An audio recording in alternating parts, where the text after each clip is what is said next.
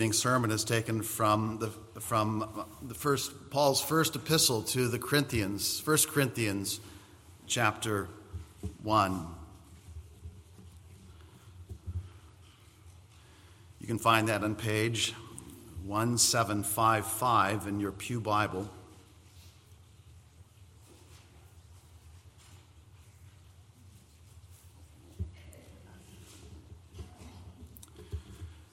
Please give your attention, congregation, for this is God's word.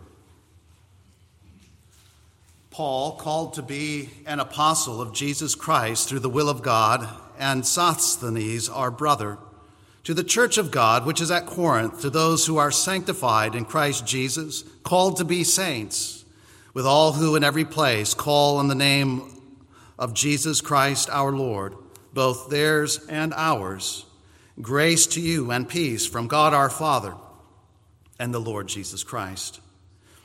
I thank my God always concerning you for the grace of God which was given to you by Christ Jesus, that you were enriched in everything by him in all utterance and all knowledge, even as the testimony of Christ was confirmed in you, so that you come short in no gift, eagerly waiting for the revelation of our Lord Jesus Christ who will also confirm you to the end, that you may be blameless in the day of our Lord Jesus Christ.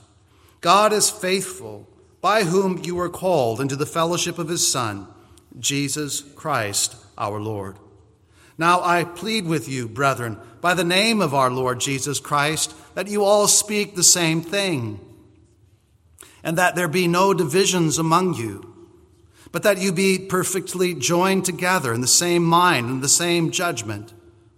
For it has been declared to me concerning you, my brethren, by those of Chloe's household, that there are contentions among you. Now I say this that each of you says, I am of Paul, or I am of Apollos, or I am of Cephas, or I am of Christ. Is Christ divided? Was Paul crucified for you? Or were you baptized into the name of Paul? I thank God that I baptized none of you except Crispus and Gaius, lest anyone should say that I had baptized in my own name. Yes, I also baptized the household of Stephanas. Besides, I do not know whether I baptized any other. For Christ did not send me to baptize, but to preach the gospel, not with words of wis- wisdom, lest the cross of Christ should be made of no effect. For the message of the cross is foolishness to those who are perishing, but to us who are being saved, it is the power of God. For it is written, I will destroy the wisdom of the wise and bring to nothing the understanding of the prudent. Where is the wise? Where is the scribe? Where is the disputer of this age? Has not God made foolish the wisdom of this world? For since in the wisdom of God, the world through wisdom did not know God, it pleased God through the foolishness of the message we preach, rather, through the foolishness of the message preached to save those who believe. For Jews request a sign, and Greeks seek after wisdom. But we preach Christ crucified. To the Jews, a stumbling block, and to the Greeks, foolishness. But to those who are called, both Jews and Greeks, Christ, the power of God and the wisdom of God. Because the foolishness of God is wiser than men, and the weakness of God is stronger than men. For you see your calling, brethren, that not many wise, according to the flesh. Not many mighty, not many noble are called. But God has chosen the foolish things of the world to put to shame the wise. And God has chosen the weak things of the world to put to shame the things which are mighty. And the base things of the world and the things which are despised, God has chosen. And the things which are not to bring to nothing the things that are, that no flesh should glory in his presence but of him you are in Christ Jesus, who became for us wisdom from God and righteousness and sanctification and redemption, that, as it is written, he who glories, let him glory in the Lord. So far, the reading of God's Word. Please join me in asking for God's blessing. Almighty God, we thank you for the various authorities that you have established for those of civil government, the workplace, educational institutions, our families. Lord, each has a place and a purpose in your great and glorious plan. Now we turn our attention to your word. We pray, O Lord, that it would be faithfully ministered by your church.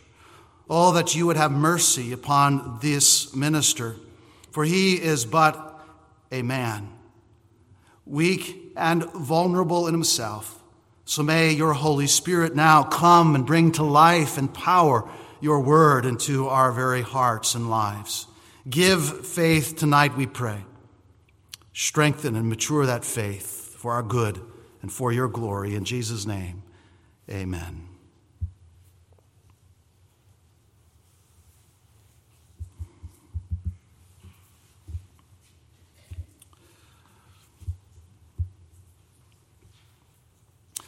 Well, beloved congregation, over the summer I had the privilege of traveling cross country with my family from Portland through uh, Vail, Colorado to Grand Rapids, Michigan, and back again.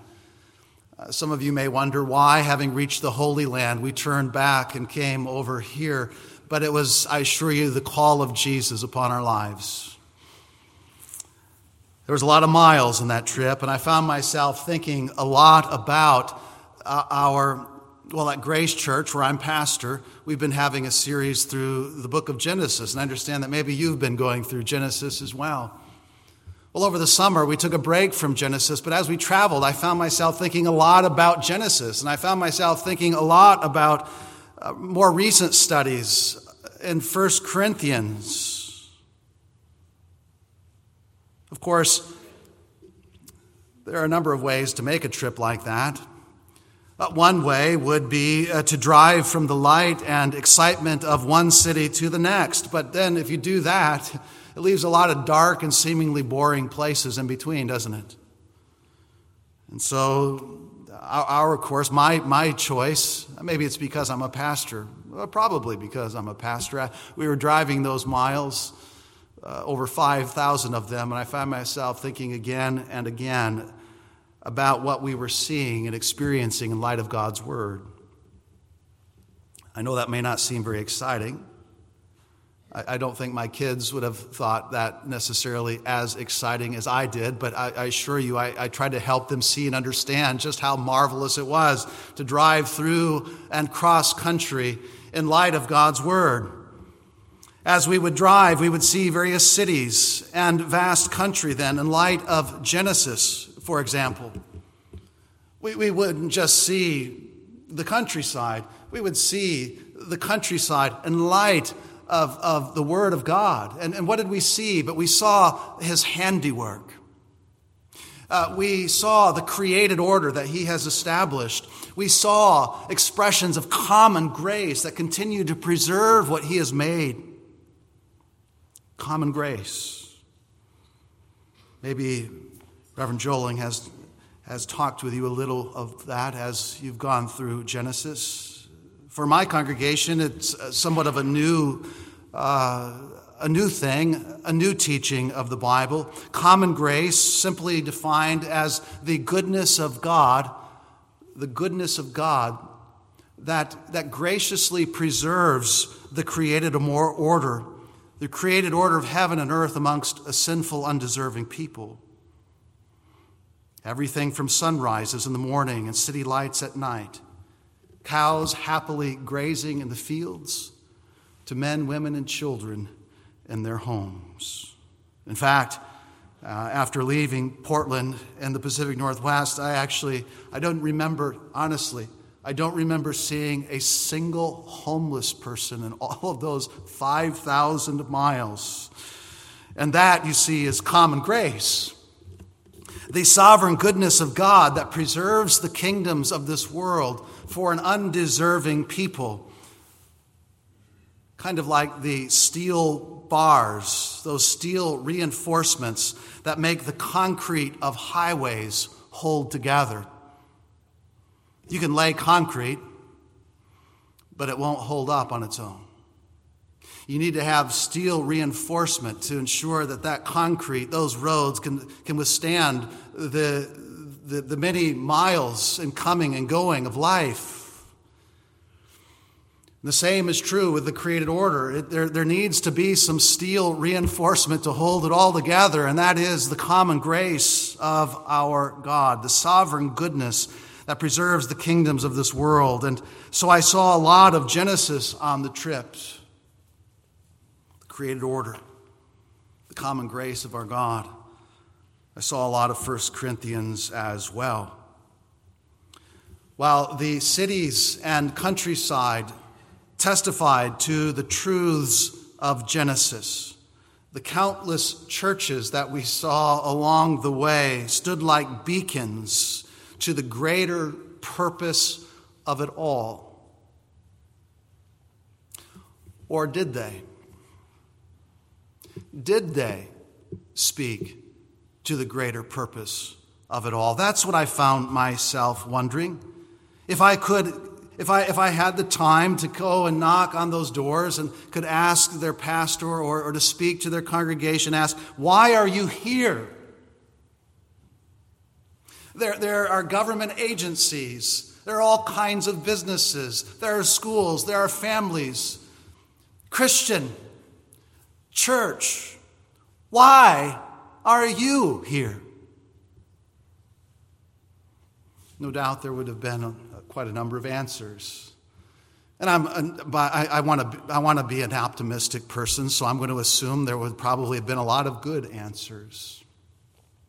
But there would have been many different answers suggesting a lack of unity and their understanding of purpose, their understanding of the greater purpose of it all.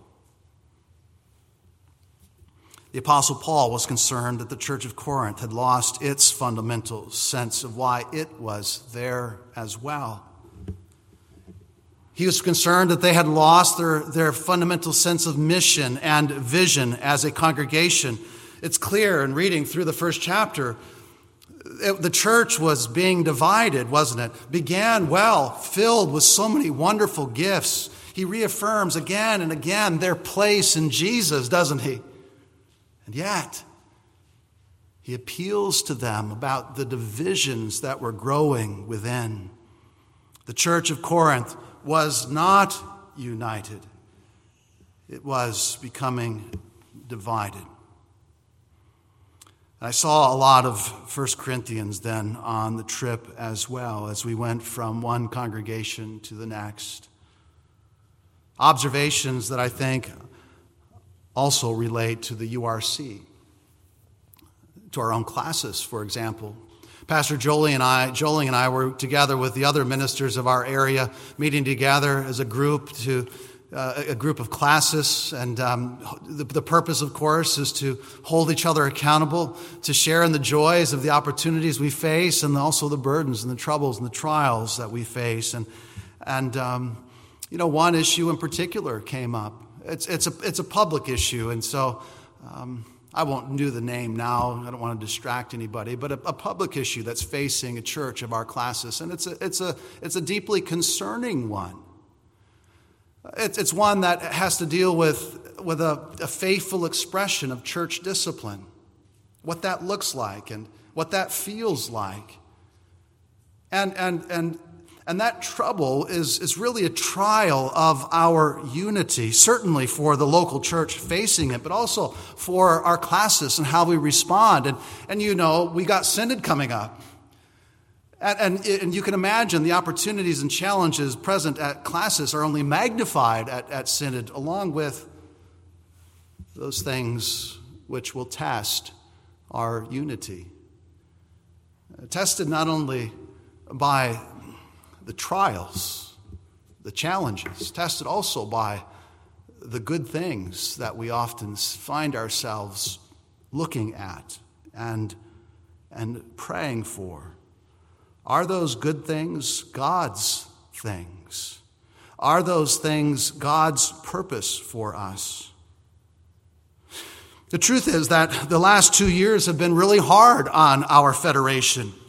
We've all experienced it. And I know at my church over in Portland, we're pretty eager to move on from all of that. But as we do, we need to do so not as individuals, each of us going about our own thing.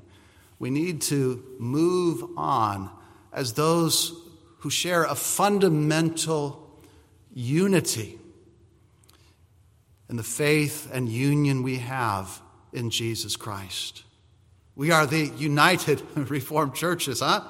And we need to move forward then in that unity, a unity of faith in the Lord Jesus Christ that includes a clear sense of why we are here.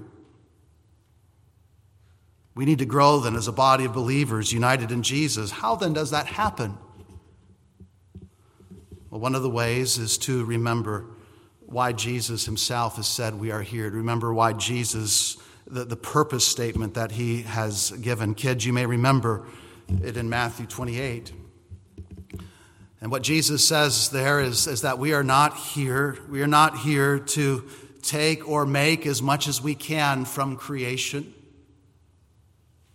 We are not here to make or take as much as we can from creation as Christians, nor are we here as a church to compete, to compete with other authorities of, of government agencies, businesses, or schools.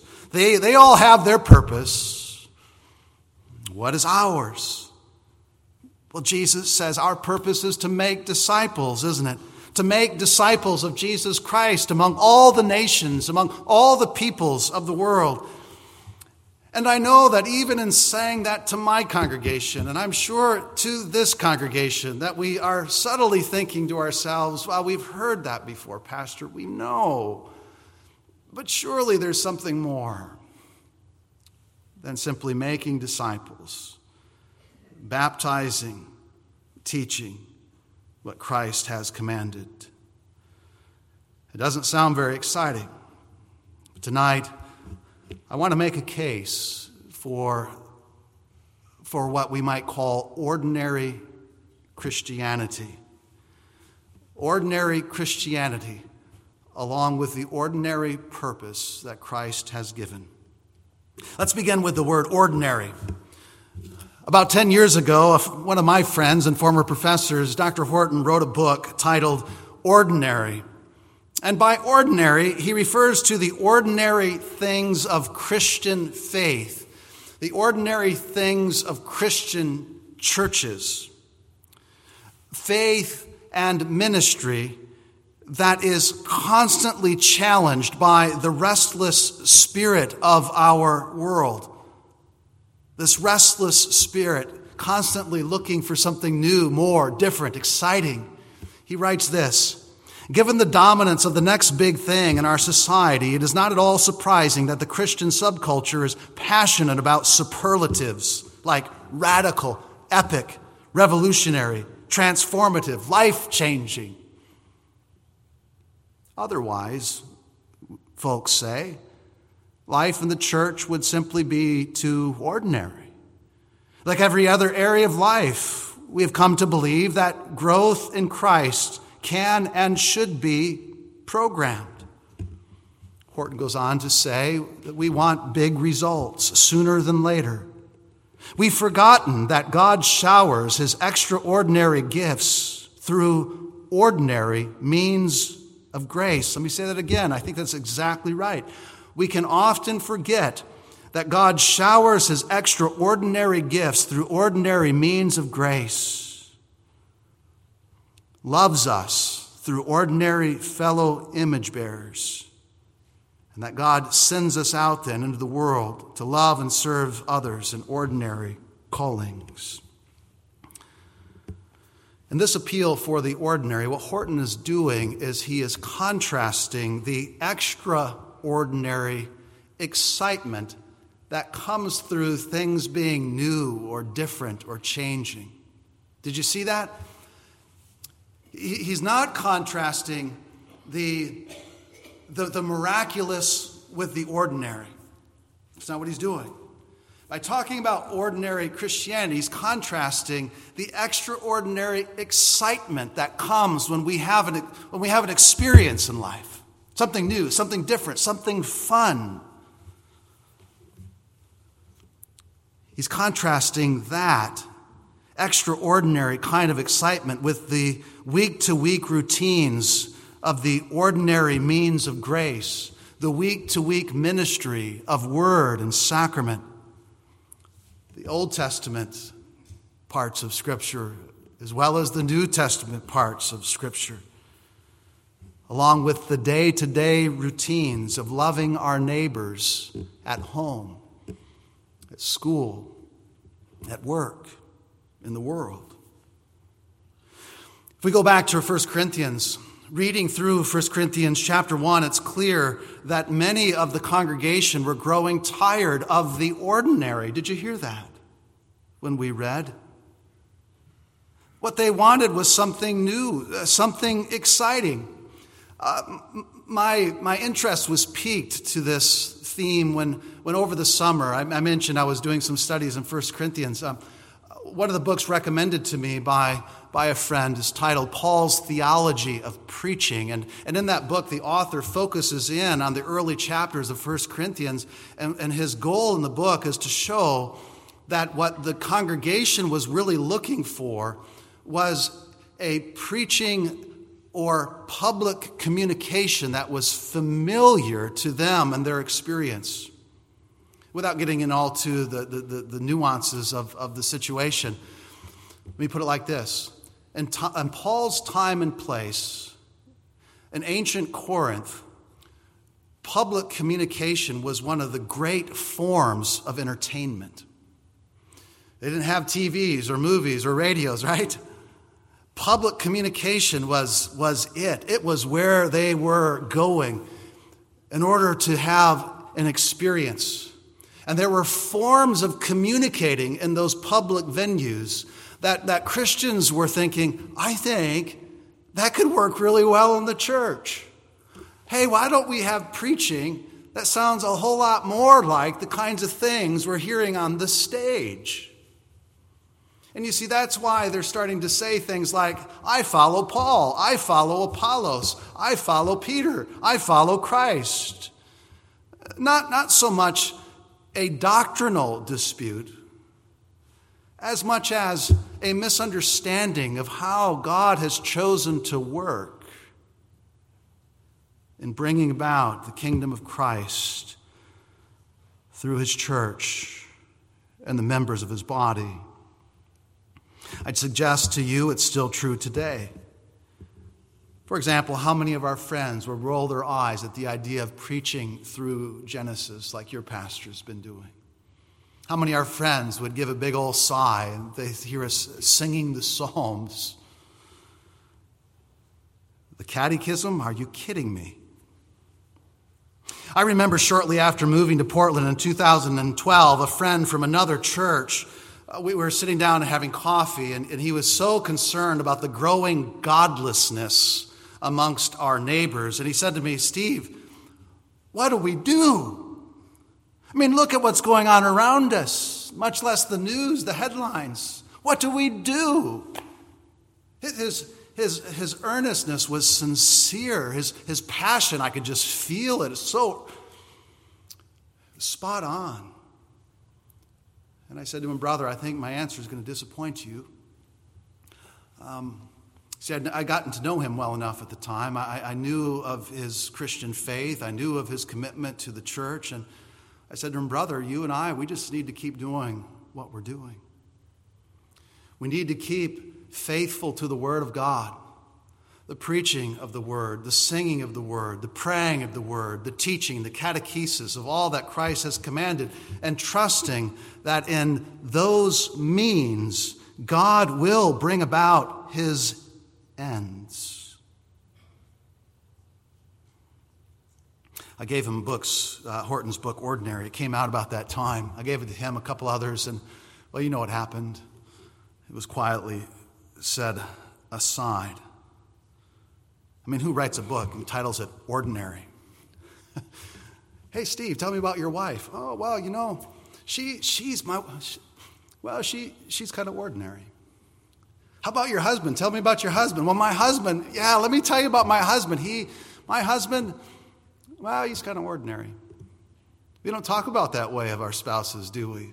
Or our houses, or our kids, or things we love and believe are important. Write a book and title it Ordinary? Are you kidding me? It's often misunderstood, isn't it? Ordinary may be misunderstood as talking about that which is old or boring or comfortable. But that's not what ordinary means at all. It's not a reference to the old or boring or comfortable. Anybody who understands the truth of Christianity understands that it's not just something old and dusty. It's not something boring. It's not something that grants greater comfort, creaturely comforts in this life. Rather, when we talk about ordinary, what we're simply referring to is that which is biblical. Biblical. Biblical Christianity. Uh, the, the thing of our faith, which is defined by God's Word, the gospel of Jesus Christ.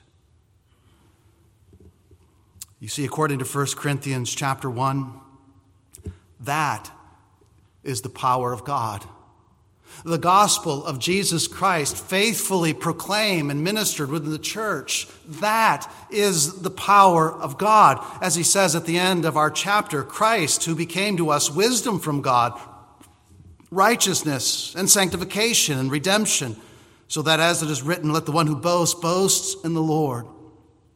Ordinary Christianity, then, a Christianity defined by the Word, refers to the ordinary way that God has chosen to shower upon us the riches of Jesus Christ and his kingdom.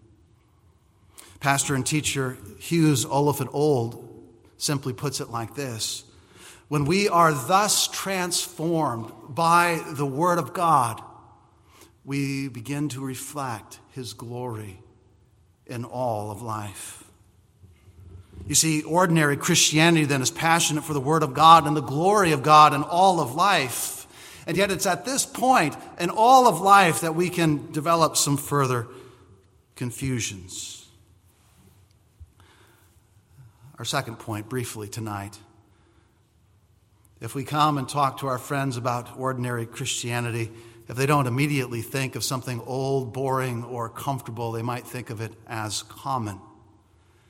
The idea that the church is just another thing of this world. The church, another thing serving alongside of families or schools or businesses or government programs. And the idea then that, that comes along with that is if we all do better, we can solve the world's problems according to the world's means. He said again, if we start to think of, of Christianity and the church and, and common ways, just simply alongside of the family, the school, the businesses, and government authorities, will begin to think that we can solve the world's problems the world's way. In Genesis, you may remember the families of Seth and Shem and Abraham, all of them tempted to think of the covenant in common ways. In Corinth, it's clear that Christians were tempted to think of the church in common ways as well, thinking that, well, the problems we face are clearly problems of this world, and so why not use the means of this world to address them? Why not dress up the Word of God in ways that will embrace the powers of our entertainment industry, for example? We see this same misunderstanding today. Let me just put it in two ways for you. First, members of the church can become impatient with the ordinary ministry of God's word and try to make the church and her ministry into something more impactful.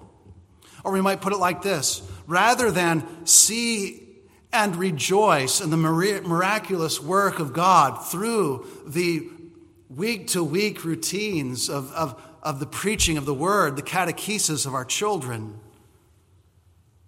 what happens is we're inclined to think the church might be more effective if, if it would maybe minimize focus on those things and, and create more time for, for community engagement programs.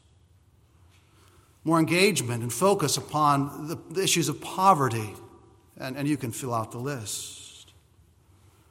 All of those good things, all of those need to be spoken to according to the authorities that God has established.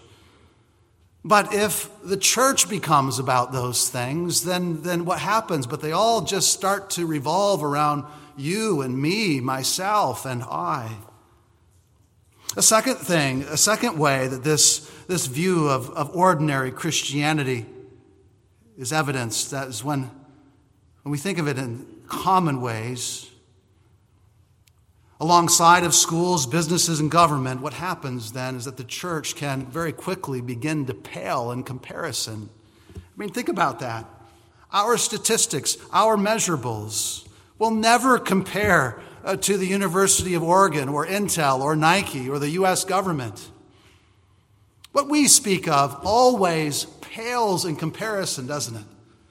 Think about the biggest church in our federation. Consider their budget. It's just a small drop within the ocean of, America, of, of Oregon's educational system.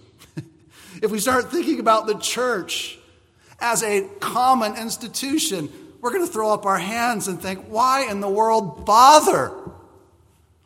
Why, why would I carve out time on Sunday morning? Why would I carve out time on Sunday night when it's just such a small and insignificant thing? Horton quotes from a Christian who struggled with this for many years. Her name was Tish. And Tish was born into a conservative Christian family. And she writes that I began to yearn as she goes through high school and towards college. I began to yearn for something more than a comfortable Christianity focused on saving souls and being generally respectable Republican Texans. And so, what she did, like so many others, is said, Fooey on all of this stuff. I'm going to go overseas and I'm going to do cross cultural missions and I'm going to really make an impact for Jesus. And after some years of doing that, she came back home. She writes, I was nearly 22 years old and had just returned. As I walked to my church in my weather worn in Chacos, I bumped into our new associate pastor and introduced myself. And he smiled and he said to me, Oh, you, I've heard about you. You're the radical who wants to give your life away for Jesus. It was meant as a compliment, and I took it as one, but it also felt like a lot of pressure because, in a new way, I was tortuously uncertain about what being a radical and living for Jesus was supposed to mean for me.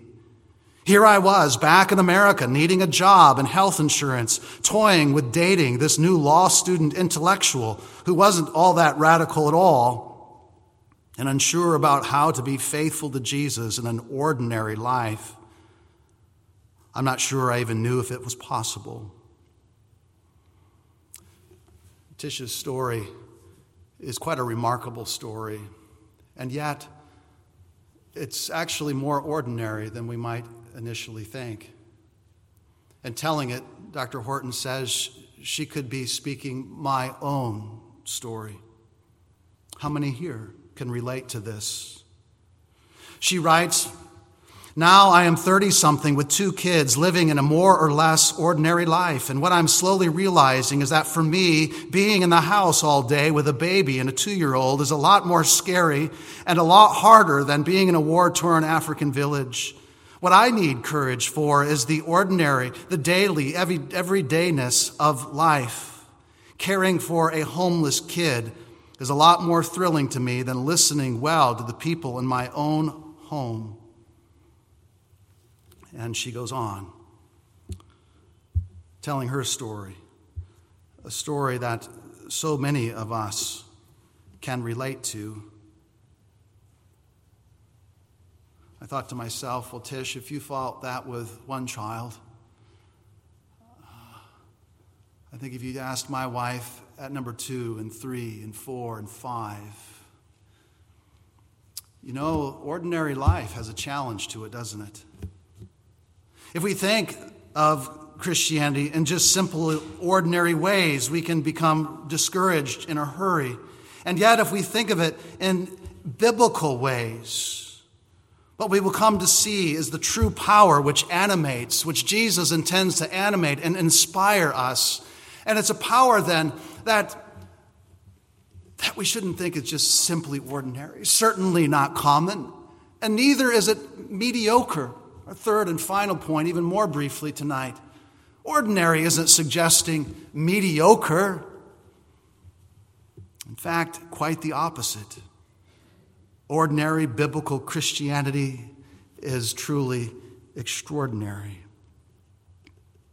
What we want to emphasize are the ordinary ways in which God brings miraculous heavenly realities into this present evil age. Uh, one of my favorite quotes is by someone named John Owen. In fact, it's a quote I like to return to frequently to remind myself. And I've actually shared it with you once before at the ordination service of Reverend Todd Joling some years ago. Maybe you'll remember it. Owen talks about the ministry of Christ this way, saying, What? What? The resurrected Christ gave us pastors and teachers? Indeed. There is greater glory in giving a minister to a poor congregation than there is in the installment and enthronement of all the popes and cardinals and civil rulers that were ever in the world. Let their glory be what it will. Christ is on his theater of glory in the communication of this office and this minister. Think of that when you see your pastor step into the pulpit. Of course, many will say, Where is the glory? Because they see no beauty or majesty. No more did the unbelieving world in the person of Christ, nor in the ways of Christ. Was there not a great deal of glory in the setting apart of Aaron unto his service, and all of his majestic garments and ornaments, with all the solemnity of sacrifices that was then used? Yes, there was glory there. But it had no glory, no glory in comparison with the Spirit. The reason we do not see this glory is because we are carnal. The ministry is spiritual. God Himself presides over this day. Jesus is with us, together with the heavenly host of angels and the saints of all ages. Here, then, is the beauty and glory of ministry, not just a gift, a preeminent spiritual and eternal gift. Hallelujah. And everything we do should reflect that. That glory and excellency of Jesus. You know, it's not about how much money we spend, is it? It's not about how big of a building we build. It's about our faithfulness to Jesus in doing it. Let me draw us then to a conclusion and just make a few, uh, just a few remarks. First, first, when we, when we think about the truth of Jesus' kingdom, so often we're, we're tempted to think in, in physical and worldly terms. But, but you know, to be very practical, the truth of Jesus' kingdom is no more related to the Constitution of England or France or the United States uh, as it is to Japan or Indonesia. Well, we might argue that, that one or another form of government has more light of the word shining upon and within it. That's a good conversation to have. But you see, the truth of Christ and his kingdom is found in no other place than in the word of God itself. And we think about the power of Jesus' kingdom you know, we're inclined to think it may be associated with money or military might. But no. The power of Jesus' kingdom comes through the gospel of his life, his death, and his resurrection. The beauty of Jesus' kingdom, oh, it's not something that we build. It's not something we see with our eyes. The beauty of Jesus' kingdom is of the Spirit. It's of the Spirit, Jesus says. The beauty of Jesus' kingdom, you see, then, is proclaimed to us through the ministry of His Word and reflected within our lives as we share in Christ's own love, joy, peace, patience, kindness, goodness, faithfulness, gentleness, self control. The truth is, this is going to pass away. This is going to pass away. But the things of Christ and His Spirit never will. And you see, congregation, that's why we're here. We're here because Jesus has given us His Holy Spirit, new life. Um, we're heirs of His heavenly kingdom, and He wants us to be those who bring that truth, that power, that beauty of His kingdom. And the Word proclaimed, prayed, sung, and lived. Oh, that he would be so gracious that his word would then dwell in us even more richly. Amen. Our Father in heaven, thank you for the word that you've given. And we pray that it would come to us then only through the power of Christ and the Spirit. Guard us from the errors of men, guard us from the errors of my own heart and lips. May we grow only in the grace and knowledge of Jesus Christ. In his name we ask. Amen.